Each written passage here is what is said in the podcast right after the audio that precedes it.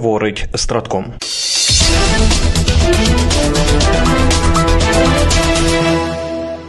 Під час робочого візиту до Бельгії президент України Володимир Зеленський провів зустріч із міністром оборони Сполучених Штатів Америки Ллойдом Остіном і новим головою об'єднаного комітету начальників штабів США Чарльзом Брауном. Володимир Зеленський наголосив на важливості посилення української протиповітряної оборони саме напередодні зимового періоду. Зима це велике випробування. Нам справді потрібна допомога партнерів для захисту критичної інфраструктури. ППО це не лише військове питання. Від цього залежить нормальне життя, як працюватиме економіка, як платитимуться податки, які йдуть на забезпечення потреб армії, наш захист від російської агресії. Також від цього залежить скільки людей повернеться до України з-за кордону, зазначив глава держави. В Брюсселі Ллойд Остін оголосив про новий пакет військової допомоги Україні на 200 мільйонів доларів. До нього увійдуть ракети класу повітря-повітря, ближнього радіусу дії, боєприпаси для Хаймарс, протитанкові ракети ТОУ, снаряди калібру 155 та 105 мм. Президент подякував США за новий пакет військової допомоги та поінформував про нагальні потреби української армії. Зокрема, він зробив акцент на важливості постачання фронтової ППО, систем РЕП та артилерійських снарядів.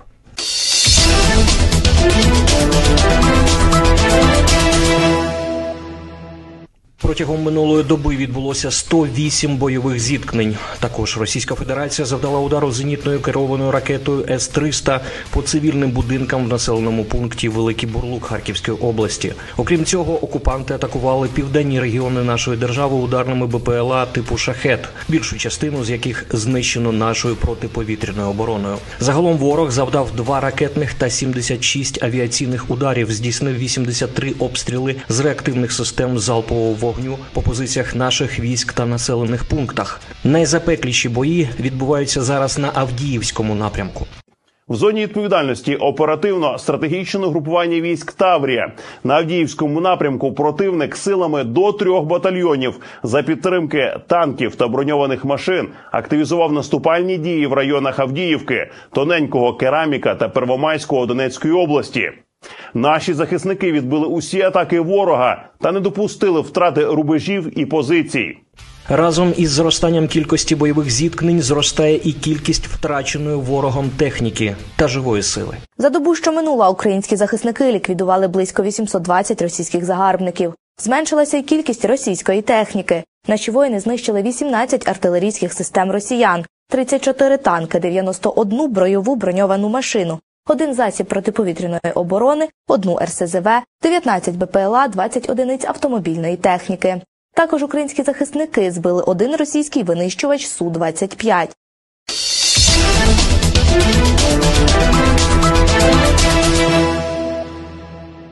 Сьогодні вперше у збройних силах України відзначається професійне свято День фахівців логістичного забезпечення. Яким би потужним не було військо, без надійної логістики у тривалій війні воно приречене на поразку. Пальне, боєприпаси, продовольство, вода та інше критично необхідні на передовій, аби знищувати ворога, зазначив з нагоди свята начальник генерального штабу збройних сил України генерал-лейтенант Сергій Шаптала.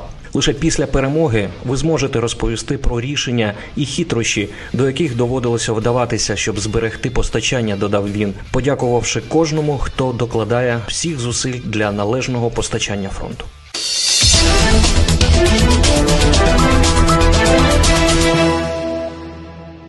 Служба безпеки України по гарячих слідах встановила особи двох зрадників, які скоригували російський ракетний удар по кафе у селі Гроза на Харківщині 5 жовтня. Зловмисниками виявилися двоє місцевих жителів: це 30-річний Володимир Мамон та його молодший брат, 23-річний Дмитро Мамон, які у період окупації регіону перейшли на бік рашистів. За даними слідства, від початку жовтня цього року обидва фігуранти почали збирати інформацію про заплановане перепоховання загиблого українського захисника у селі Гроза. При цьому вони розуміли, що в результаті ворожої атаки обов'язково загинуть мирні мешканці, їх знайомі із села Гроза, в тому числі і ті, хто надавав їм інформацію. Дізнавшись точну адресу і час проведення мирного заходу, Володимир Мамон передав ці дані російським окупантам. Отримані відомості рашисти використали для здійснення прицільного удару по українському селищу із застосуванням оперативно-тактичного ракетного комплексу Іскандер М. Тоді унаслідок повітряної атаки РФ загинули 53 мирних жителя, серед них малолітня дитина. Ще шестеро цивільних були поранені. Як підкреслили в СБУ, оскільки обидва зловмисники переховуються на території Росії, тривають комплексні заходи для встановлення їхнього місцезнаходження та покарання.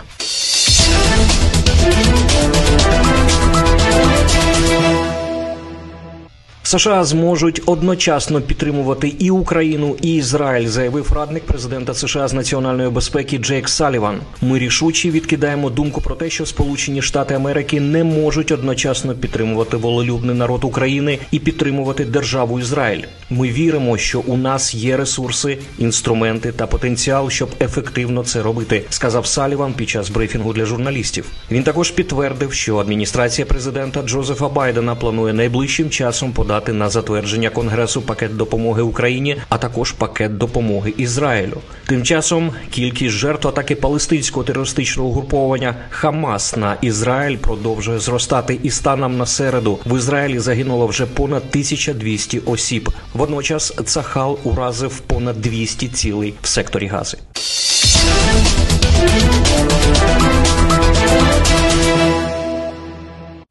Російська армія має низьку боєздатність, оскільки у військових країни-агресорки є проблеми із психічним здоров'ям. Переконане Міністерство оборони Британії. За даними британської розвідки, у грудні 2022 року російські психологи виявили приблизно 100 тисяч військовослужбовців, які страждають на посттравматичний стресовий розлад. Ця цифра майже напевно зараз вища, оскільки російська армія не забезпечує достатньої ротації та відновлення після бойових дій. Також розвідка має додаткові свідчення того, що російські лікарі відправляють на фронт військовослужбовців, які не здатні воювати. Вказується, що кількість скарг на російські військово-лікарські комісії у цьому році зросла порівняно з минулим роком. Причому в багатьох випадках у задоволенні скарг відмовляли або їх залишили без розгляду. Через брак уваги до психічного здоров'я та придатності до бою солдатів, боєздатність російської армії продовжує залишатися на низькому рівні, зазначає британська розвідка.